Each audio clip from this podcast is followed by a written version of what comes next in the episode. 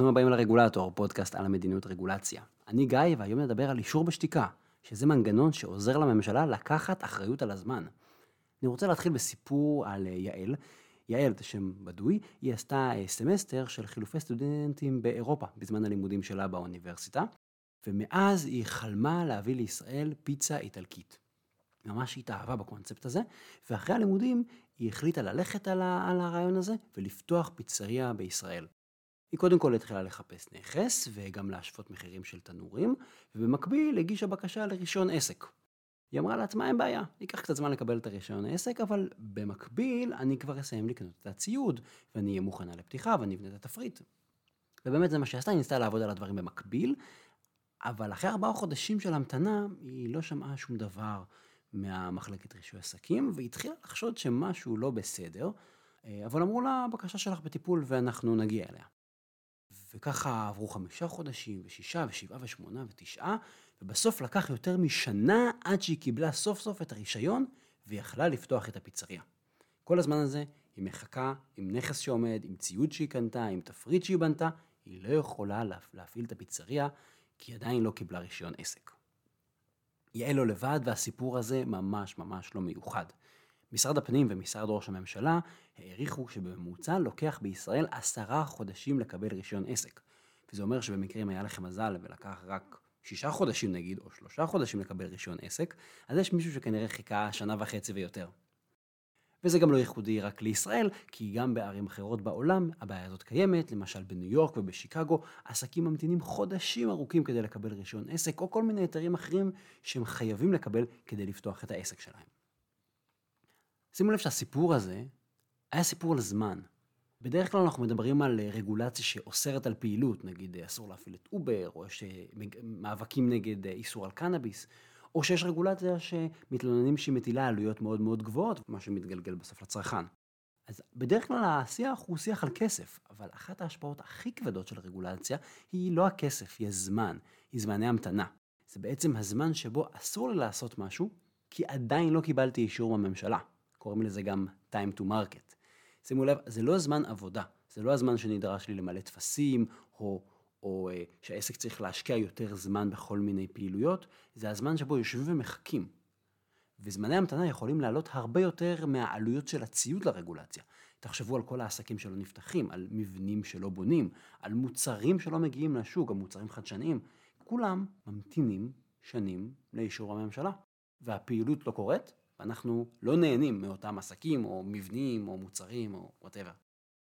אם רוצים להבין את הסיפור הזה, צריך רגע להתעכב על הבעיה של זמני המתנה לאישור ממשלתי. חלק גדול מהרגולציה שלנו שייך לקבוצה שנקראת אישורים מראש. המשפחה הזאת של אישורים מראש בעצם אומרת, כמו שאתם מתארים לעצמכם, שחייבים לקבל מהממשלה אישור מראש.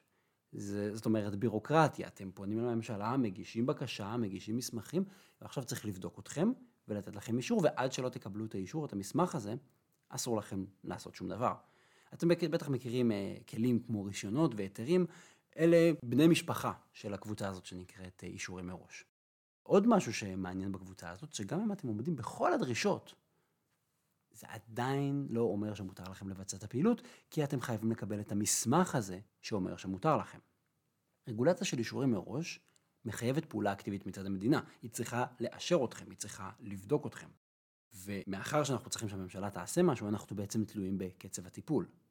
והקאץ' הוא שכשאנחנו אומרים שכולם חייבים לקבל אישור מראש, אז כולם פונים לרגולטור, הרגולטור צריך לטפל בהמון המון המון פניות, והוא חייב לבדוק אותם אחד-אחד, ועל כל אחד להגיד, בדקתי אותך, ראיתי שאתה בטוח, ראיתי שאתה עובד, עומד בכללים, מותר לך להיכנס לשוק, מותר לך להתחיל לעבוד. זה אומר בעצם שזה מייצר המון המון עבודה לרגולטור, אין לו שיקול דעת לא לבדוק מישהו, הוא חייב לבדוק את כולם לפני שהוא נותן אישור, וזה יוצר תור. מה שיוצר זמני המתנה מאוד מאוד ארוכים. עכשיו, מה קרה ליעל בעצם בתוך הסיפור הזה? יעל הגישה בקשה והיא נעמדה בתור כמו כולם. הבקשה שלה אה, נכנסה לערימת המסמכים שמונחת על שולחן של מישהו.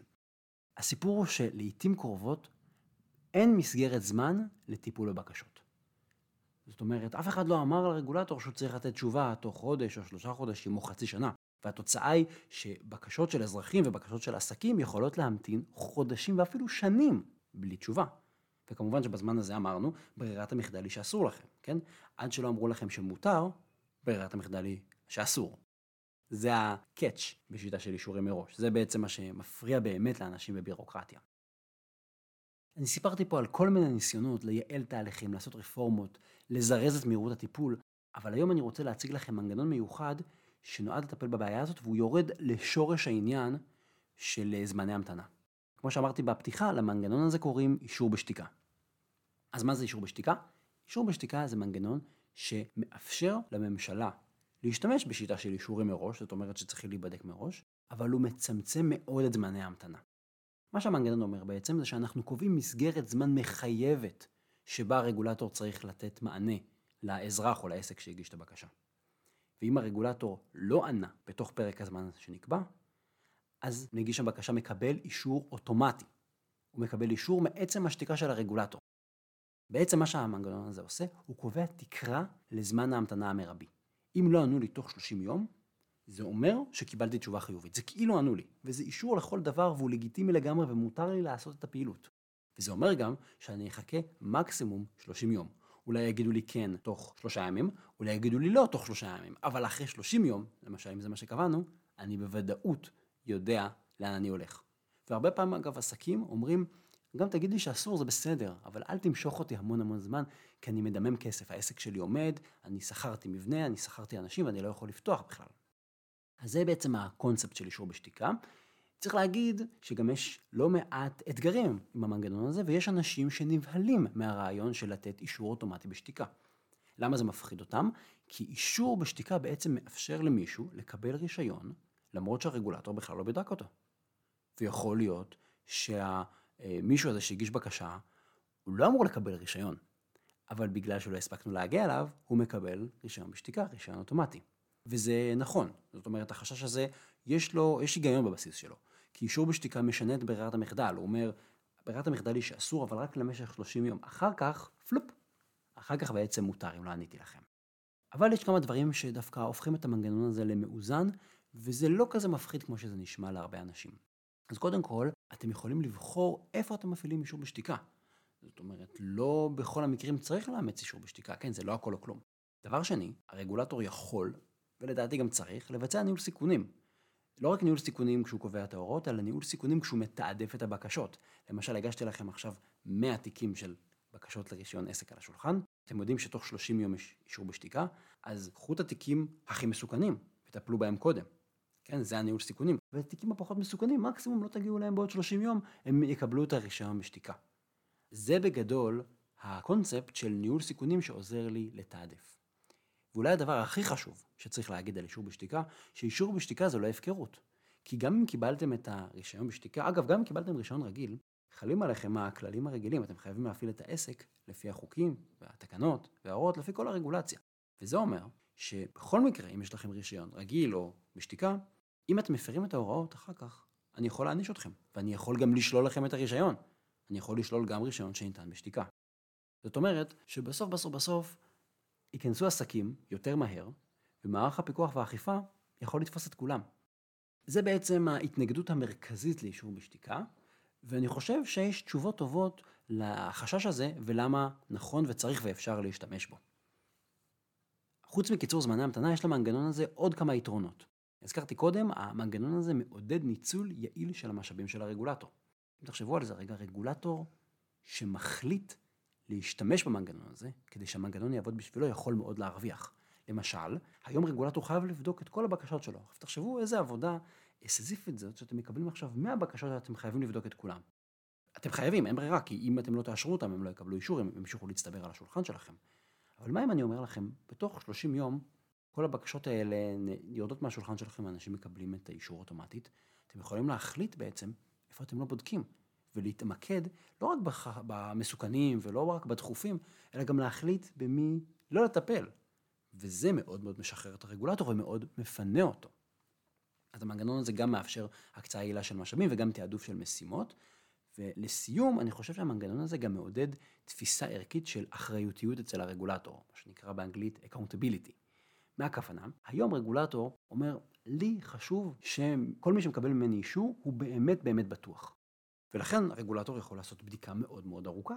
וזה מה שיכול לגרום להתארכות אדירה בלוחות הזמנים, גם אם אין תור מאוד ארוך. אבל מה קורה כשאנחנו אומרים לרגולטור, לא, אתה חייב להשלים את הבדיקה תוך 30 יום, או 60 יום, או 180 יום. בעצם הרגולטור צריך למהר יותר, הרגולטור בעיקרון, הוא מבין שיש איזה שעון חול שגם קוצב לו זמן. הזמן של הרגולטור לקבל החלטה הוא לא בלתי מוגבל. ואז הרגולטור מתחיל להיות אה, זהיר וקפדן על הזמן. ואז בעצם מה שהמנגנון הזה עושה זה שהוא מונע מצב שהציבור ימתין זמן בלתי מוגבל, או שאזרח ייאלץ להמתין רק בגלל שהבקשה שלו נשכחה איפשהו או נפלה בין הכיסאות. פתאום הרגולטור לוקח אחריות על הזמן. אוקיי, נשמע נחמד, עושים את זה בישראל? למה לא עושים את זה בישראל? האם צריך לעשות את זה בישראל? אז האמת שמנגנון של אישור בשתיקה הוא סוג של סוד, נכון? אני מספר לכם עליו ולא הכרתם אותו, אבל הוא סוד די מפורסם, כי למרות שאף אחד כמעט לא שמע עליו, המנגנון הזה נפוץ גם בעולם ואפילו נפוץ בישראל. וכנראה שהמנגנון הזה עובד לא רע, כי לא שמענו על קטסטרופות בגלל אישורים אוטומטיים. אני אתן לכם שלוש דוגמאות לשימוש במנגנון של אישור בשתיקה, כי הוא באמת מפוזר על פני המון המון חוקים ותקנות. אז דוגמה ראשונה היא מתקנות התקשורת, שבתקנות התקשורת אתם חייבים להגיש בקשה להיתר כדי להפעיל מתקן שידור. ומה שהתקנות אומרות זה שמרגע שהגשתם בקשה להפעלת מתקן שידור, למשרד התקשורת יש 14 יום להחליט האם לתת לכם היתר או לא. אחרי 14 יום, אם הוא לא ענה לכם, הבקשה שלכם מקבלת אישור אוטומטי. דוגמה אחרת היא לא בתחום של רגולציה טהורה, היא בתחום של מיסים. חוק מיסוי מקרקעין קובע בסעיף 15 כל מיני סוגים של בקשות שמקבלות תשובה חיובית אוטומטית, אם רשות המיסים לא עונה לכם בתוך פרק זמן שנקבע בחוק. יש שם בקשות שתוך 20 יום אתם מקבלים עליהן תשובה חיובית, ויש בקשות שתוך 45 יום אתם מקבלים תשובה חיובית. אז גם במיסים אנחנו רואים את המנגנון הזה. ודוגמה שלישית היא בסעיף 20 לחוק התחרות, מה שהיה עד לא מזמן חוק ההגבלים העסקיים. הסעיף הזה קובע שאם שתי חברות רוצות להתמזג, הן חייבות לקבל אישור. הרעיון הוא ששני מתחרים לא יתמזגו, כי זה יצמצם לנו את התחרות. אז צריך להגיש בקשה לאישור למיזוג, ואם רשות התחרות לא עונה לכם בתוך 30 יום, המיזוג הזה מאושר אוטומטית. אגב, צריך להגיד, במקרה הזה של רשות התחרות, החוק קובע שהרשות יכולה לפנות לבית הדין ולקבל ארכה, וכמובן שהסעיף הזה מאוד החליש את המנגנון, כי בעצם הרשות יכולה לקבל ארכה, הרשות יודעת שהיא יכולה לקבל ארכה, ולכן הם באמת מצליחים לקבל ארכות, וגם הצדדים מוותרים, וזה זה, זה מאוד מאוד מרכך את המנגנון והופך אותו לפחות אפקטיבי. אה, החריג הזה בעצם קצת מרוקן אותו מתוכן. אז אלה שלוש דוגמאות די מסורתיות, הם איתנו הרבה מאוד שנים, אבל לאחרונה המנגנון הזה אומץ אפילו בחוק רישוי עסקים, שזאת רגולציה ענקית שחלה על יותר מ-150 אלף עסקים בישראל, כולל הפיצריה של יעל, ובעצם מה שקבענו בחוק הזה, זה כמה מסלולים יותר מזורזים לטיפול בבקשות. קבענו שם אישור בשתיקה תוך 21 יום ותוך 45 יום. אז גם פה יש לנו מגבלת זמן על הטיפול בחלק מהבקשות של רישוי עסקים. אבל הבעיה בישראל היא אחרת. המנגנון קיים, כמו שאתם רואים, והבעיה היא שהשימוש בו פשוט לא שיטתי. זאת אומרת, אין פה ראייה כוללת. יש מקומות שיש אישור בשתיקה, יש מקומות שאין בהם אישור בשתיקה, באותו חוק יכולים להיות בחלק מהדברים כן ולא. אין איזו הסתכלות מערכתית, אין איזה אימוץ מסודר. ואם אה, מסתכלים מה קורה בעולם, מה שעשיתי, אנחנו רואים שהשימוש במנגנון הזה, לא רק שהוא מאוד מאוד נפוץ, הוא גם חל על רגולציה הרבה פעמים באופן גורף, בהמון תחומים. אה, בריאות הציבור, והגנת הסביבה, ותחבורה, ותכנון ובנייה, ורישוי של מקצועות, בהמון תחומים הממשלה אומרת, זה הדדליין שלי, ואם לא עניתי לכם בתוך הזמן הזה, אז הבעיה שלי במידה מסוימת, אני צריכה לפגוש אתכם אחר כך בפיקוח והאכיפה, אני לא אעכב אתכם.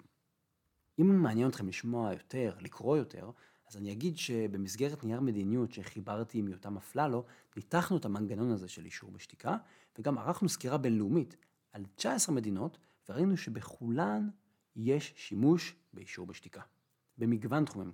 והמסקנה שלנו הייתה, שצריך לאמץ את המנגנון הזה בישראל באופן הרבה יותר רוחבי והרבה יותר שיטתי. גם הצגנו שם דרך אפשרית אחת לעשות את זה, באמצעות תיקון חקיקה ממוקד, שיחול באופן גורף על החלטות ממשלתיות, אפשר לאמץ כל מיני מודלים. אבל הרעיון זה שאישור בשתיקה הוא קריטי גם כדי לצמצם זמני המתנה ולקצץ בירוקרטיה מיותרת, וגם כדי לתמרץ רגולטורים ולעזור להם לנהל בצורה יותר יעילה את המשאבים שלהם, לתעדף בקשות ולקחת אחריות על זמני ההמתנה של הציבור. צריך להגיד שאישור בשתיקה הוא לא פתרון קסם לכל הכשלים ולכל הבעיות של הרגולטור. אבל הוא כן מתקן מהשורש את הבעיה הזאת של זמני המתנה מאוד מאוד ארוכים, שעלולים להיות המתנה לנצח. והוא עושה את זה מאוד יפה, כי הוא משנה את ברירת המחדל הזאת, של האם מותר לי או אסור לי. וזה בעצם מעביר את הכדור חזרה למגרש של הממשלה. אם אנחנו רוצים רגולציה חכמה, אם אנחנו רוצים שהרגולציה שלנו תהיה אפקטיבית מצד אחד ויעילה, לא תפריע למשק, אנחנו חייבים להכיר את כל מגוון הכלים והמנגנונים שיש לנו כדי לבנות מערכת של רגולציה שהיא חכמה ויעילה. המנגנון הזה הוא אחד הדברים שחשוב שנכיר וחשוב שנשתמש בו יותר. תודה רבה שהאזנתם לעוד פרק של הרגולטור. בבלוג יש לינק לנייר המדיניות שחיברתי ולכל הדוגמאות שהבאתי מהחקיקה. בנייר המדיניות אגב יש עוד דוגמאות לשימוש במנגנון של אישור בשתיקה בחקיקה הישראלית וגם בעולם. תודה רבה ליותם רוזנטל על עריכת הסאונד. התכנים משקפים את דעותיי בלבד.